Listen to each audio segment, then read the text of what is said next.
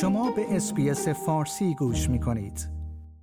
آنتونی آلبانیزی رهبر حزب کارگر وعده داده است در صورت پیروزی این حزب در انتخابات فدرال بودجه 194.5 میلیون دلاری برای حفاظت از دیواره بزرگ مرجانی اختصاص خواهد داد.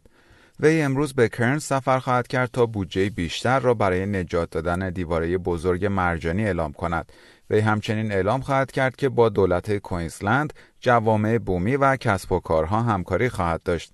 آقای آلبانیزی گفت والدین و پدر بزرگها و مادر بزرگها نگران این هستند که فرزندانشان نتوانند این شگفتی طبیعت را ببینند. به همین دلیل بسیار مهم است که در مورد تغییرات آب و هوایی و حفاظت از گونه ها اقدام کنیم برای محافظت از دیواره بزرگ مرجانی و دهها هزار شغلی که با آن متکی هستند.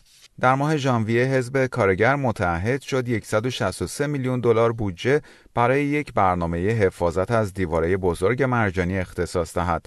اعلام تخصیص بودجه بیشتر برای حفاظت از این دیواره بزرگ مرجانی به این معنی است که این بودجه به 194.5 میلیون دلار افزایش خواهد یافت. اسکات موریسون در ماه ژانویه از کرنز بازدید کرد و اعلام کرد در نه سال آینده یک میلیارد دلار برای کمک به حفاظت از دیواره بزرگ مرجانی اختصاص خواهد یافت. دولت فدرال استرالیا همچنین روی برنامه های خود برای حفاظت از مرزها متمرکز شده و اعلام کرده است در صورت پیروزی در انتخابات فدرال استرالیا قوانین جدیدی را تصویب خواهد کرد تا مجرمان خارجی ملزم به پرداخت هزینه های بازداشت مهاجرتی خود شوند.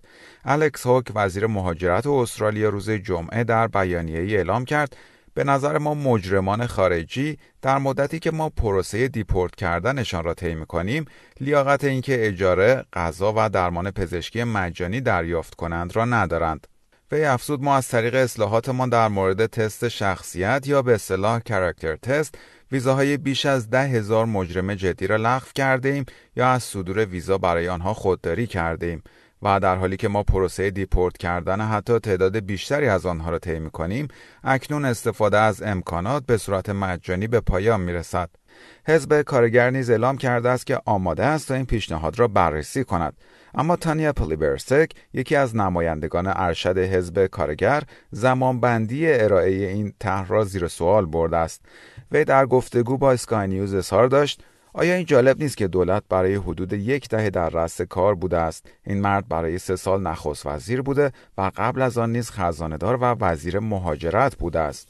خانم پلیبرسک گفت وی می توانست این کار را قبلا انجام دهد. حالا یک هفته مانده به انتخابات وی با این ایده جدید فوقالعاده آمده و همه باید فورا با آن منطبق شوند. به نظر می رسد این یک سیاست است که برای یک کارزار سیاسی آماده شده است. لایک، شیر، کامنت. اسپیس فارسی را در فیسبوک دنبال کنید.